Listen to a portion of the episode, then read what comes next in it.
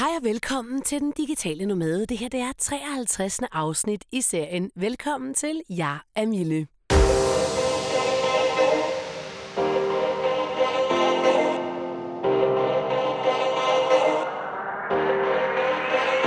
Tak fordi du er her, og rigtig godt nytår. Jeg håber, du kom hoppende, bravende, stiv ind i det. Øhm, det gjorde jeg i hvert fald. Jeg kom i hvert fald meget dansende ind i det. Jeg tror, at vi dansede 50 procent af aftenen væk her nytårsnat helt igennem fantastisk aften. Nu starter der jo et nyt år, og øh, jeg har tænkt meget over, hvad der skal ske med den her podcast. Skal jeg lukke den ned? Skal jeg starte en ny podcast, der handler om noget andet? Eller skal jeg fortsætte denne her podcast med en lidt anden vinkel? Eller skal jeg fortsætte den, som den er? Og jeg er blevet enig med mig selv om, og det gjorde jeg faktisk her for to dage siden, da jeg modtog hele tre fantastiske nytårshilsner fra nogle af jer lyttere, om hvor meget jeg inspirerer jer at blive ved med at have den på samme måde. Så den bliver et mix af at være digital nomade, at kunne flytte til udlandet, at rejse ud i verden, rejse beretninger, filosofiske spørgsmål om livet og en fandelig voldsked og noget med at sparke livet lige i røven. Og selvfølgelig vil der være interviews med andre digitale nomader og mennesker, som gør noget, eller som har en holdning til, hvordan, hvordan, hvordan fremtidens arbejdsmarked kommer til at se ud. For det er noget af det, der optager mig rigtig meget. Det er nemlig, hvordan vi kan skabe et liv, der gør, at vi faktisk får en federe balance, i stedet for at vi skal ligge 8, 9, 10 timer på en arbejdsplads, som bevares. Ja, ja, det kan da være et skønt job, men kunne man egentlig ikke godt gøre det på en anden måde? Kunne der ikke være mere frihed til den enkelte? Kunne vi ikke godt bestemme noget mere over det ene, ene liv, som vi har fået? Så det kommer det selvfølgelig også til at handle om i 2019. Velkommen til, og fedt du er her. I dag der skal vi tale om magiske øjeblikke. Vi skal tale om, at Troels Kløvedal er blevet reinkarneret. Vi skal tale om, hvordan man rykker sig. Og vi skal tale om... Hvad var det sidste? Det var måske det. Jo jo, og vi skal tale om mål for 2019. Lad os starte med, hvorfor du egentlig er her. Hvorfor er det, du lytter til den digitale nomade? Jeg formoder, at det er fordi, du enten bliver inspireret af det, jeg siger. Det kan også være, at du bliver provokeret af det, jeg siger. Det er der mange, der gør. Og det er også lige så fint, for i provokationen kan der sagtens ligge den refleksion, som man nogle gange har brug for, for selv at rykke videre i sit eget liv. Det kan også være, at du er her, fordi du selv er, halv, er, del, er delvis digital nomade, eller du i virkeligheden er digital nomade, og har brug for at øh, være en del af en tribe og høre til, hvordan andre gør det. Det kan også være, at du er her, fordi du rigtig gerne vil leve som digital nomade, eller måske bare freelancer og kunne have muligheden for at rejse noget mere på de tidspunkter af året, hvor det nu passer ind i din kalender. Lige meget hvorfor du er her, så er jeg i hvert fald rigtig glad for, at du er her. Det kan også være, at du er her, fordi du måske er lidt misundelig. Og nu er det, jeg vil sige til dig, at det er fantastisk. Det kan da godt være, at du sidder og tænker, åh, hvorfor kunne jeg ikke få lov til at gøre det der, som Mille gør, og jeg gad fandme godt bare kunne tage mit arbejde med under armen og rejse ud i verden, og have lidt sådan en følelse af, at øh, hvorfor kan de gøre det, når vi ikke kan? Følelse, ikke? Altså misundelig, jalousi, eller hvad vi skal kalde det. Det er faktisk mere end okay. Det er faktisk fantastisk at have det sådan. Og øh, det fandt jeg ud af, da jeg lyttede til øh, Anne Skaria mellem jul og nytår, som er jo min mentor for øh, meget af min udvikling, også i forhold til det at være foredragsholder. For hun siger nemlig, at ved at være misundelig, der vækker vi noget i os selv. Og ved at være misundelig betyder det faktisk, at du har muligheden for at gøre præcis det samme. Det er fordi, når du er misundelig, så er det faktisk en side inde i dig selv, som måske bare ikke har fået lov til at fylde. Men det er faktisk en side, du har inde i dig selv. Og det vil sige, hvis vi nu siger, at du sidder rimelig misundelig på, at jeg lever som freelancer, og jeg bare kan rejse ud i verden, og nu er det jo ikke bare vel, men at jeg kan rejse ud i verden, tage mit job med under armen, så er det fordi, du selv har det i dig. Det ligger i dig. Det kan godt være, at du ikke har fundet ud af præcis, hvordan du skal gøre det nu, men du kan.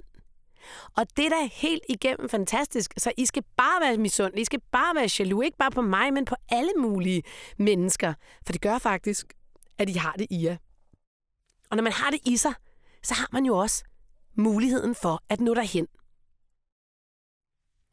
Jeg har jo været en del i vælten her mellem jul og nytår. Øhm, måske har du ikke opdaget det, men jeg har skrevet et debatindlæg i politikken om at skabe sig sit eget øh, liv, og det handlede i virkeligheden om, at øh, for de 25 procent af befolkningen, som jeg antager, ikke bryder sig om at blive låst ind i kasser som 9-17, skal der være nogle andre muligheder.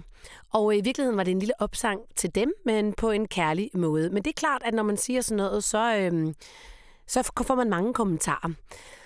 Og det er, det er totalt okay. Men øh, en anden artikel, jeg så også var med i, det var i, i Berlingske, som havde skrevet en artikel om den måde, vi har valgt at leve livet på, øh, jeg, Christian og ungerne. Og øh, den er blevet støttet op af en undersøgelse, som de Berlingske selv havde foretaget. Og prøv nu lige at holde fast en gang. I undersøgelsen, der siger de Berlingske, at hver fjerde dansker, hver fjerde dansker, hver fjerde dansker ønsker sig en anderledes tilværelse. Og hold nu fast. Det var ikke bare hver fjerde dansker. Det var hver fjerde dansker ønsker sig en markant anderledes tilværelse end den, de har nu. Det er eddermage med mange mennesker. Det er jo 25 procent af befolkningen. Det er altså ret mange mennesker. Og det er meget sjovt, fordi jeg siger tit til, til min mand, altså hvem er egentlig min målgruppe, ud over min helt kernemålgruppe? Dem har jeg selvfølgelig styr på, og det er jo dig, der sidder og lytter med her. Men hvem er det ellers? Og nu ved jeg godt, hvorfor jeg har haft så svært ved at definere, hvem min målgruppe er. Fordi hvis det er hver fjerde dansker, så er det jo ret mange mennesker. Og det er altså også ret mange forskellige mennesker med forskellige baggrunde, forskellige vilkår i livet. Det er virkelig svært at næle sig ind på. Det er så bare en helt anden snak. Men altså, hver fjerde dansker ønsker sig en markant anderledes tilværelse. Og den anderledes tilværelse, hvad er det?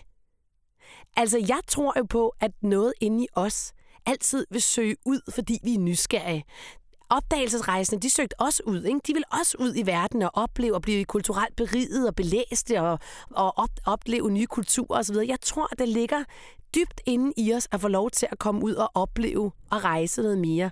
Og så tror jeg også, at det handler om frihed. Jeg tror simpelthen, det handler om at få mere tid til at bestemme over sit eget liv, der ligger dybt i os. Jeg tror faktisk, det er en stor rød klud til industrialiseringens måde at drive et samfund på. Og fedt, hvis vi kan være med til at ændre det. Jeg har i hvert fald tænkt mig at gøre mit. Og det betyder ikke, at vi alle sammen skal ud og være digitale nomader, eller vi alle sammen skal leve på en bestemt, bestemt måde. Det skal vi ikke. Det vi skal, det er, at vi skal finde ud af, hvad fanden giver mening for mig. Giver det mening for mig at rende rundt med en rygsæk ud i verden og se hele verden, så gør det. Giver det mening for mig at købe en båd og sejle jorden rundt, så gør det.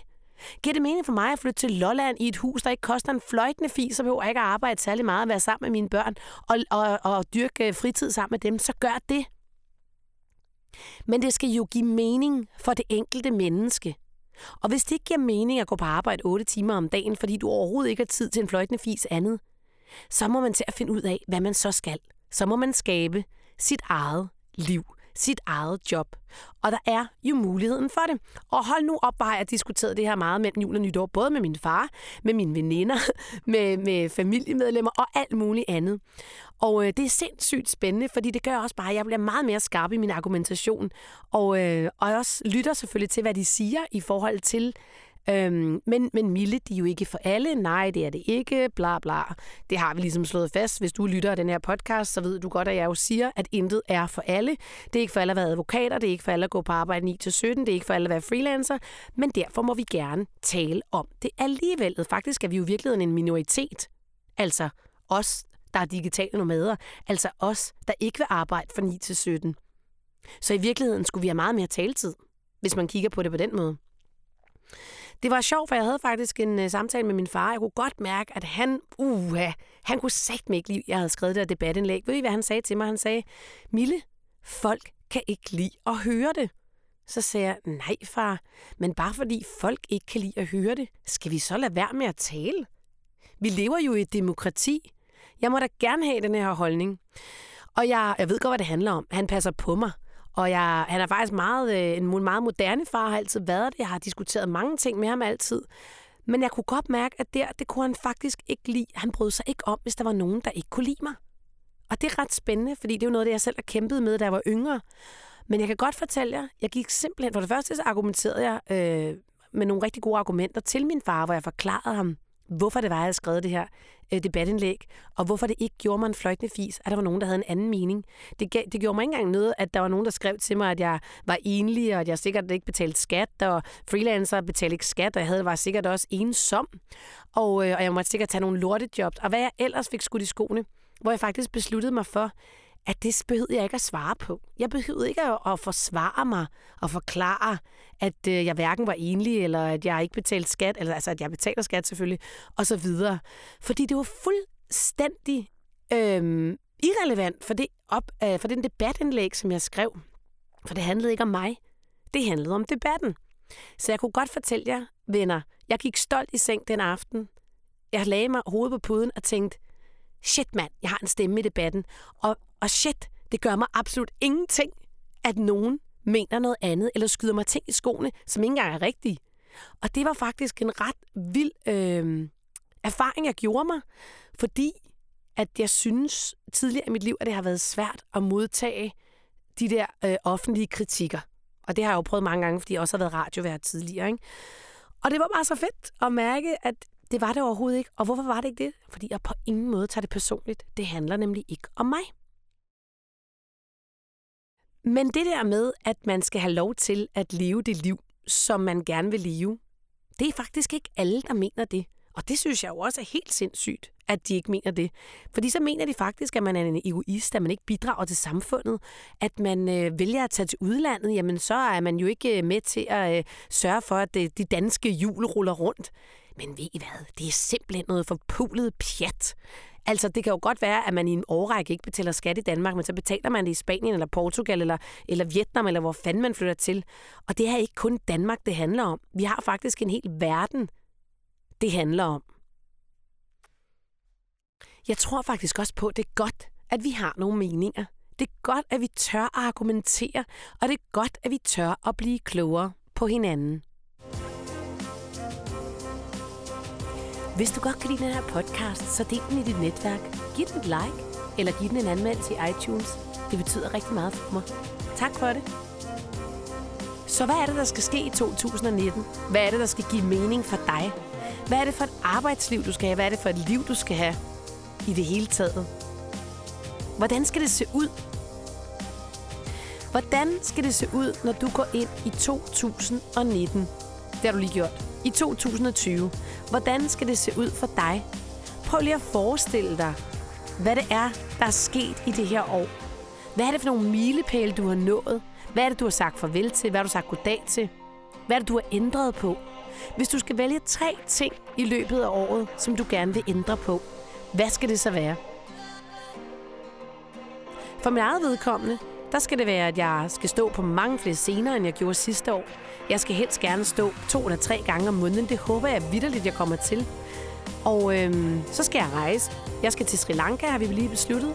Vi tager afsted lige efter vores foredrag den 22. januar, og jeg arbejder derude fra den næste måned. Det glæder jeg mig helt vildt til. Den tredje ting er, at jeg skal huske på stadig at leve på den måde, som jeg gjorde, da jeg boede i Spanien. Og det vil altså sige, at jeg har ikke dyrket nok yoga. Jeg skal stadigvæk øh, få masser af luft og lys. Også selvom vi er i Danmark, det kan faktisk godt lade sig gøre. Specielt når man er freelancer, så kan man nemlig gøre det midt på dagen, hvor der rent faktisk er en sol oppe. Det betyder bare så ekstremt meget for mig. Det betyder også noget for mig, at øh, livet ikke behøver at gå så stærkt. Jeg behøver ikke have travlt. Det er okay. Og den fjerde ting er, at jeg håber, at min t-shirt snart kommer i produktion. Jeg er meget svært ved at holde mig til mine egne regler. Så hvis du også har 3, 4, 5, 6 ting, du vil, så gør det. Nej, se, og nu kommer den femte, og det leder mig nemlig videre til det næste, vi skal tale om. Og i virkeligheden skal den op på førstepladsen. Måske lige efter foredragene. Den femte ting er, som der skal ske det nye år for mig, og det er helt vanvittigt. Det er, jeg skal købe en båd. Og vi snakker ikke om en lille jolle. Vi snakker ikke om en robåd. Vi snakker ikke om en kajak. Vi taler simpelthen om en 42 fods gigantisk sejlbåd. Og hvorfor skal jeg så det, tænker du måske? Og det, øh, det skal vi tale om lige nu. Der er sket det, som I godt ved, at Troels Kløvedal han er død. Og han er simpelthen blevet reinkarneret i min mand. Ja, det lyder måske mærkeligt for nogen, men det er han. Prøv at høre, det er stukket helt af for ham. Han, øh, altså lige siden Troels Døv, Kløv, Kløvedal er død, der har min mand slæbt mig med til diverse havne øh, rundt omkring Niveau, Rungsted, Hvidbæk, Helsingør, og i dag skal vi til Svanemøllen og kigge på både. Han har simpelthen googlet hele internettet rødt, det er sådan noget, han gør, når det han får en idé. Og det er ikke fordi, han ikke har haft den her idé før, det skal jeg lige sige. Han har haft den mange gange, men jeg har altid sagt, at jeg skal ikke ud og sejle. Jeg har ikke haft lyst til at sejle. Det, det gider jeg bare ikke. Og I ved jo også, at jeg har lavet flere interviews med Sille, og øh, som Rosentoft, som jo har sejlet øh, over Atlanten og øh, helt over til Karibien og sejlet rundt derude to år. Og prøv at høre, selvom jeg godt kan høre, at det lyder spændende og inspirerende, så har det ikke sagt mig noget. Det har ikke givet mening for mig. Lige indtil Troels Kløvedal dør. Og min mand Christian nævner det igen. Han siger, skat, det kunne jo være meget fedt egentlig at sejle jorden rundt. Vi vil også lave et øh, mindre CO2-udslip i stedet for at flyve så meget, hvis vi havde en båd. Og det kunne jeg jo ligesom godt forstå, og også noget, der resonerer rigtig godt hos mig. Fordi hvordan fanden skal jeg forsvare, at vi flyver så meget, når det nu er, at jeg også gerne vil passe på jorden? Da han sagde det, her for en uge siden, halvanden uge siden, tror jeg det var, der skete der noget inde i mig. Der skete simpelthen noget inde i mig. Jeg kunne mærke inden, langt inde i min sjæl, at der var et sted i mig, der gerne ville det. Der var faktisk et sted inde i mig, der gerne ville det. Og da jeg er sindssygt god til at øh, lytte til min intuition, så siger jeg til Christian, a.k.a. Troels Kløvedal, øhm, okay, prøv at høre, jeg er ikke afvisen, sagde jeg så. Det kan sgu godt være, at vi skal det, sagde jeg, men det skal bare ikke være i overmorgen. Fordi nu kommer det jo lige det her med, at øh, Christian har aldrig sejlet før. Nogensinde. Han øh, lider ekstrem søsyg. Vi snakker om, at vi ikke engang kan stå på snowboard, når det er toget, så bliver han søsyg. Hvis han kører for længe i bil, selvom han selv kører bilen, bliver han søsyg. Og nu har han lige læst til, at det bedste kur mod søsyg, altså vi kender selvfølgelig godt alle det der med ingefær og ting bag ørerne og alt sådan noget, ikke? det er at beslutte sig for ikke at have det. og da min mand har en meget stærk vilje, så er det det, han har besluttet sig for. Øhm, jeg er selv vokset op med båd, men ikke en sejlbåd, en motorbåd, så jeg har øh, spenderet rigtig meget tid på vandet med mine forældre. Vi har sejlet rundt øh, primært i Danmark, øh, i Sverige og har jeg været i Grækenland en enkelt gang, tror jeg. Øhm, og måske fordi, at jeg faktisk... Min far elskede det, min mor kunne ikke lide det. Og måske fordi, at min mor faktisk ikke kunne lide det, og hun synes egentlig aldrig rigtigt, det var fedt. Altså hun var sgu altid pisse bange. Bare der var lidt øh, bølgeskvulp, så jamrede hun, ikke? Øhm, og det er jo fair nok. Men det har også bare gjort, at det egentlig ikke er noget, jeg sådan forbinder med, hold nu op, nu vil jeg bare gerne ud og sejle. Fedt nok. Altså jeg synes altid, det er forbundet lidt med issues og problemer. Derfor har jeg altid sagt, det vil jeg ikke. Men nu har det åbenbart ændret sig. Og prøv at høre, det er jo så sindssygt, hvordan tingene inde i en kan ændre sig. Og det er faktisk det, der er mit budskab i dag. Jeg havde aldrig forestillet mig, at jeg skulle flytte til udlandet med to små børn. Jeg havde aldrig forestillet mig, at jeg ville sige til mine forældre og min omgangskreds, jamen det gør vi nu, hej hej, fordi jeg har et meget stærkt forhold både til mine venner og til min familie. Det har aldrig ligget i min bevidsthed, på trods af, at jeg har rejst rigtig meget. Jeg også har boet i udlandet, boet i Paris, øh, blandt andet i Val d'Isère. Øhm. Og lige pludselig, fordi jeg har gjort så meget af det, som egentlig inderst inden brænder for, fordi jeg har tilladt mig selv at gøre det, og fordi jeg har fundet ud af, at det kunne lade sig gøre. Verden gik ikke under. Mine forældre blev ikke pisse sure. Mine venner har ikke af, øh, hvad hedder sådan noget, afvist mig. De er her alle sammen nu, og min familie står endnu stærkere sammen. Fordi at jeg har den erfaring med mig nu, åbner jeg meget mere op for ting, jeg troede, jeg aldrig skulle gøre. Og det vil jeg faktisk gerne videregive til dig. Fordi når man sidder og skal planlægge ting, og man jeg kommer, det kommer jeg aldrig til at gøre. Det gør jeg bare ikke. Hver gang du tager et lille skridt hen imod det, du aldrig troede, du skulle gøre, så vil du opleve, at næste gang bliver det faktisk ikke særlig sindssygt. Altså lige nu, der står vi skal til Sri Lanka. Det er bare en lille ting, ikke? Og øh, altså, vi har ikke planlagt en skid overhovedet. Jeg har ikke fundet noget sted at bo. Altså, jeg vil ved med, det er sådan noget, vi gør dagen inden. Fordi vi er så vant til at rejse. Så det er ikke noget, jeg bekymrer mig om, om vi skal bo et sted, eller det finder vi skud ud af. Ikke? Hvad skal vi have med? Ej, det ved jeg ikke, det finder vi ud af. Jeg skal bare have mit studie med, så alle glæder sig en shorts, ikke? Og, og et, par, et par plaster, hvis nogen skulle komme galt af sted. Altså, jeg tror, at jo mere erfaring du får, jo nemmere bliver det. Og det samme er, hvis nogen sagde til mig i dag, at vi skulle flytte til udlandet igen. Jamen, prøv at høre, det vil jeg sindssygt gerne. Jeg vil gerne faktisk flytte til San Diego på et tidspunkt, så det kunne være mega fedt. Og lige nu, Inden for den seneste uge er der plantet en drøm inde i mig om at skulle sejle jorden rundt. altså, jeg vil bare lige sige, sådan som jeg er lige nu, vil jeg bare sige, at jeg kommer aldrig til at sejle over Atlanten, men det er også fordi, jeg har ikke sejlet nu. Så lad os lige tales ved, når jeg har været ude at sejle. Jeg har taget mit øh, dulighedsbevis 1, 2 og 3, som vi går i gang med her til marts, fordi så er vi jo sådan, der rykker. Okay, så må vi have et dulighedsbevis. Fint nok, så gør vi det. Så må vi lege en båd, fordi jeg køber ikke en båd til 400.000, hvis jeg så finder ud af, at Christian han overhovedet ikke kan sejle. Vel? Altså på grund af søsyn selvfølgelig, ikke? Øh, vores aften øh, øh, love affairs lige i øjeblikket, der vi sidder og øh, følger øh, YouTubere, der har både og bygger både om og sætter i stand. Øhm, og når vi så ligesom har været ude på en båd sammen og lejet den i en 3-4 uger, så er planen, at hvis Christian har overlevet, og vi føler, at vi kan styre den rundt, så køber vi en båd. Og så tænker du måske, okay, hvor har de de penge fra? Kan de bare gå ud og købe en båd til 300-400.000? Ja og nej. Man kan sige, det er faktisk nogle penge, vi har sparet op øh, nede i, da vi boede i Spanien, øh, som er vores pensionsopsparing. Og øh, den vil vi så bruge på det, og øh, med håbet om, at vi selvfølgelig kan sælge den igen øh, til nogenlunde samme pris. Selvfølgelig kommer vi så ikke lige til at øh, tjene penge på dem, mens de står i båden, men omvendt så får vi så de vildeste oplevelser sammen.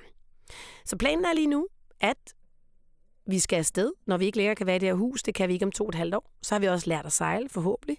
Øhm... Ej, det er så vanvittigt, jeg står og siger det her. Det er så vanvittigt. Det her synes jeg er vanvittigt. Øh, så køber vi en båd, så begynder vi at sejle, og sejler vi først rundt i Middelhavet og herhjemme af. Og hvis det så alt går godt, så tager vi afsted, når Vigfus bliver 14, og Elva bliver 12. Halleluja. Men prøv lige at se, hvordan man kan rykke sig det er jo fuldstændig vanvittigt. Jeg mener seriøst, jeg havde aldrig troet, jeg skulle det her. Det kan også godt være, at jeg ikke kommer til det. Jeg vil dele det med jer. Det er helt nyt. Altså, jeg har haft den her tanke en uge, og nu snakker vi allerede om at købe en båd, ikke? Øhm, men prøv også at tænke det i forhold til dig selv, når det er, at du tænker på at forandre nogle ting, eller noget, du gerne vil. Og så også lige huske på, det er jo ikke noget, netop man kan gøre lige i morgen, vel? Altså, vi vil ikke gå ud og købe en båd i morgen, og så sejle over Atlanten, fordi altså, det ville jo være rent, det rene selvmord. Så det der med at lægge en plan og arbejde sig hen imod det langsomt og langsomt og langsomt, og lige pludselig, så er man der, hvor man kan realisere de her vilde, fantastiske drømme. Det skal i hvert fald være mit budskab til dig i dag. Mærk inden i, og også vid det der med, at tingene kan forandre sig. Jo mere erfaring du får med at gøre det, du ikke plejer at gøre, og arbejde hen imod de her mål, jo nemmere bliver det for hver gang du gør det. Selvom jeg lige må sige lige nu, at det kommer ikke til at blive nemt at købe en båd og tage afsted for mig. Men hvor er det fedt, du er her og følger med på den her vanvittige rejse, som øh, jo bare kaldes livet. Og jeg håber, æder fløjt med man med os, at du har sådan nogle historier at fortælle mig. Og hvis du har det, eller du er på vej derhen, så send mig lige en mail med det, ikke? ms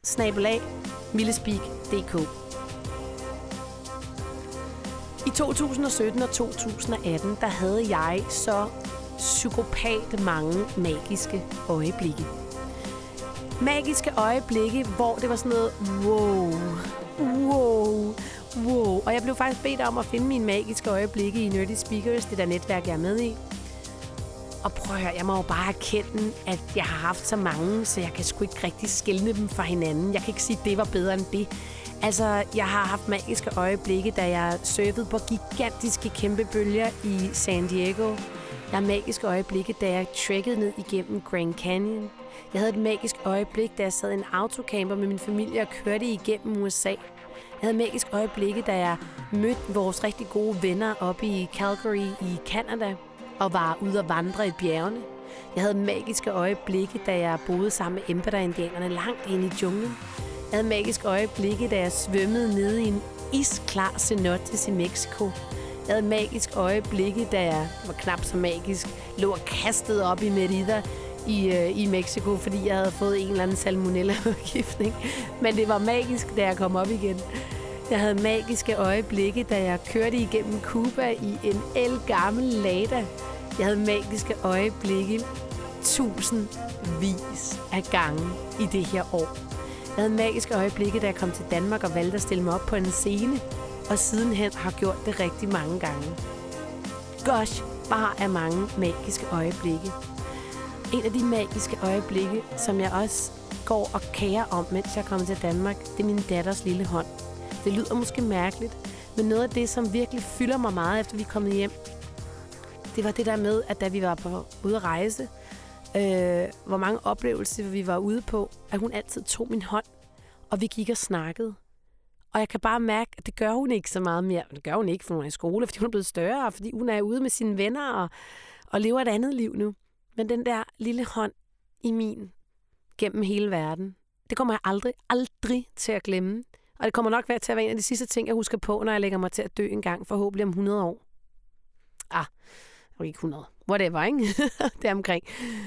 Øhm, så hvad har dine magiske øjeblikke været i 2018? Og hvad for nogle magiske øjeblikke kan du bringe ind i 19? Fordi de øh, øjeblikke, jeg tænker, jeg skal have med ind, det er selvfølgelig rejseoplevelsen på Sri Lanka. Og så vil det være øh, at stå på en scene igen. Og øh, vi, synes, vi skal huske på at nappe der, hvor det fungerer, der hvor det er flow, og bringe det med videre. Og så ligesom sige farvel til alt det lort, der ikke fungerer. Ikke? Så prøv at se, hvor du har haft et magisk øjeblik, og se, om det er noget, du kan bringe med ind i 2019. Nu siger jeg noget, der måske sådan er lidt uden for den digitale nomade øh, podcasts interesser, men alligevel noget, jeg faktisk synes er ekstremt vigtigt. Og øh, det er i forhold til at øh, skulle træffe gode, sunde beslutninger i sit liv. Det kan man altså kun, hvis man har det godt. Fordi hvis man har det virkelig dårligt, og ens krop har det dårligt, og man hælder i med vin og chokolade, og ikke får dyrket sport, og ens mentale tilstand bliver også værre, og alt det der, så er det virkelig svært at træffe nogle gode beslutninger. Man kan selvfølgelig også en gang imellem træffe dem på bagkant af en, en virkelig nederen oplevelse, altså et dødsfald, eller, eller man selv har været udsat for, for et overfald, eller på en eller anden måde, hvor man selv har været nede i en krise, øh, hvor man selvfølgelig stadig måske ikke mentalt har det godt, så kan man selvfølgelig også sige, nu, nu skal det bare ikke være sådan her mere, eller nu vil jeg lave noget om, eller jeg har kun et liv, eller øh, for jer, jer der også ved, øh, har fulgt med i min podcast, så er jeg jo selv blevet stukket ned som øh, 23-årig af en skizofren øh, dame. Og der sker jo det, at når man går igennem hele sådan en, øh, en proces, øh, så kommer man også til en erkendelse på et tidspunkt af at ændre nogle ting i sit liv. Og, og det er fuldstændig normalt. Og så man kan både gøre det på baggrund af det, men hvis det nu er, at man ikke lige har været igennem en krise, men man egentlig bare flyder lidt rundt i verden, og måske ikke får taget nogle gode beslutninger, fordi at man bare ikke får taget sig sammen til det, så er det faktisk sindssygt godt at have en stærk krop og et stærkt mindset. Og hvordan fanden får man egentlig det? Ikke? Fordi nu er det ikke, fordi jeg skal sige til dig, at I alle sammen skal gå ud og løbe et maraton. Men i virkeligheden, handler det jo sindssygt meget om at være i god form. Og vi snakker ikke om den der bølge af, at vi alle sammen skal løbe maratons, og det skal gå hurtigere og stærkere. Det er slet ikke det, jeg taler om. Det handler om at spise sundt. Det handler om at få sovet. Det handler om at løbe en tur. Gå en tur, hvis du ikke kan løbe. Og det handler om måske at få dyrket noget yoga, fordi det både går ind og styrker din krop, øh, og det også styrker dit mindset din, din, din, simpelthen din mentalitet. Og hvis du så oven i købet også kan meditere, jamen så er det toppen af poppen. Det vil jeg bare viderebringe til jer. Det er ikke, fordi I ikke ved det, men jeg mener vidderligt, at når man skal træffe de her beslutninger, som er nogle store beslutninger, så skal man være stærke kroppen. Fordi det kan sgu godt være lidt hårdt, og der er sikkert også nogen, der kommer og siger, du skal ikke starte selvstændig, og kan du overhovedet det, og hvad er der galt med dit gamle liv, og hvorfor skal du også tabe dig, og du ved, altså, fordi lige snart du gør noget andet, end det, de forventer af dig, så vil stille sig på bagbenene, for sådan er mennesker. Så når du nu vader ind her i det nye år, så sørg lige for at få en stærk krop. Sørg lige for at få dyrket det yoga. Sørg lige for at få gået den tur. Fået det lys, der nu er engang øh, alligevel midt på dagen.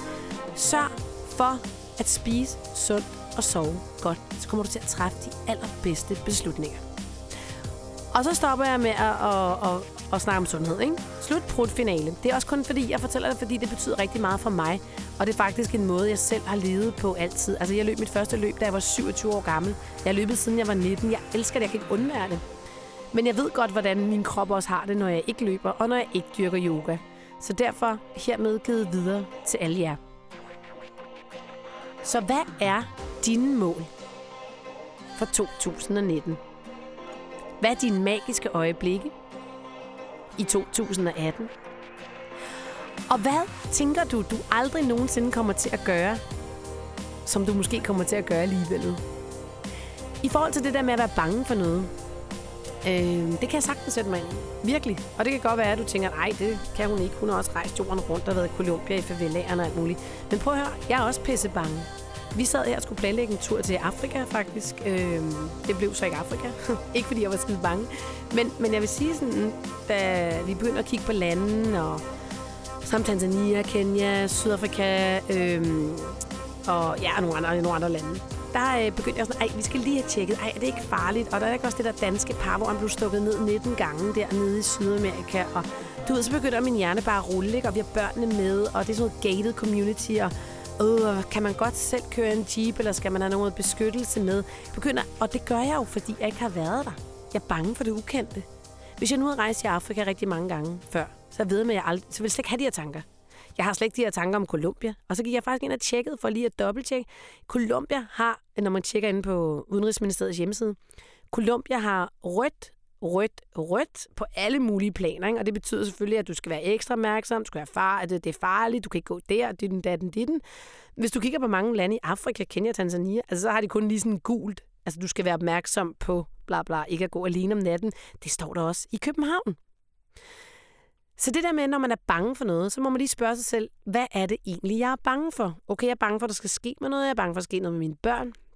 Okay, men er faren egentlig så reelt, som man så får bildt sig selv ind? Og det er jo ikke kun i forhold til faren, den far. Det er jo også i forhold til, hvad kan der ske med mig økonomisk, hvis jeg vælger at købe den båd for vores pensionsopsparing?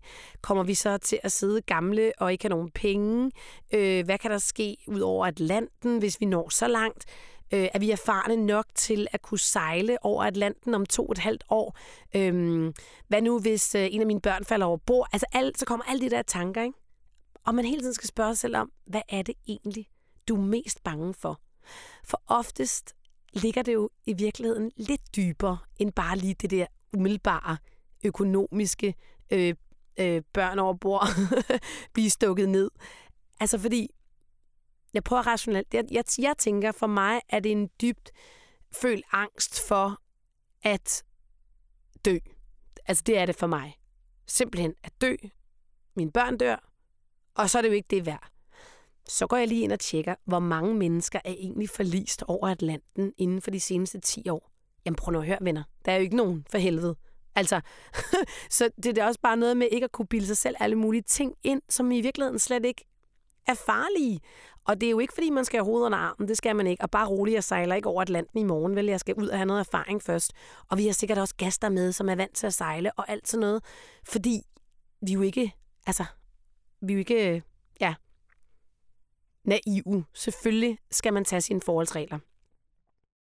Så selvom jeg er angst for at dø, så har jeg besluttet mig for, at øh, det er okay. Det er et livsvilkår, jeg lever med. Det kan være, at du er angst for nogle andre ting i livet. Øhm, altså, det er ret stærkt hos mig. Vi er selvfølgelig alle sammen angst for at dø, det er jeg godt klar over. Men det er meget stærkt hos mig. Og øhm, det er et livsvilkår for mig at leve med, men det skal bare ikke begrænse mig i, hvad jeg har lyst til ellers. Hvis det begynder at begrænse mig, så er det noget værre lort. Så kommer jeg ikke til at sejle ud i verden. kommer jeg ikke til at rejse jorden rundt. Det har jeg gjort. Så kommer jeg ikke til at flytte til udlandet. Så kommer jeg ikke til at gøre nogle af de ting, som jeg elsker at gøre. Og derfor har jeg besluttet mig for mange år siden, at den ikke skal være styrende for mig. Og så tænker du, ah, kan man bare det? Ja, det kan man lidt ad gangen, poco poco, som man siger i Spanien. Øhm, og det kan man også fordi erfaringen jo viser dig, at det er okay. Hov, du døde heller ikke der. Nå, du døde heller ikke der. Der var ikke nogen, der døde der.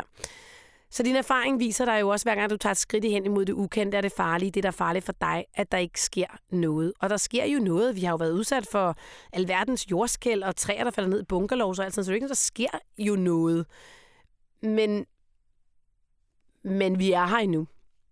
Så spørg lige dig selv, hvis det er, at du gerne vil ud og leve som digital nomade, eller du gerne vil være freelance, eller starte din egen isbutik, eller, eller du gerne vil blive selvstændig, eller gerne vil gøre verden til et bedre sted, eller du gerne vil øh, giftes med Felix, eller ham der prinsen, modellen, eller hvad er det så, der holder dig tilbage? Altså, hvad er det egentlig, du er angst for helt ind i sjælen? Eller måske er du ikke det, men så vil jeg bare spørge dig om, hvorfor gør du det ikke?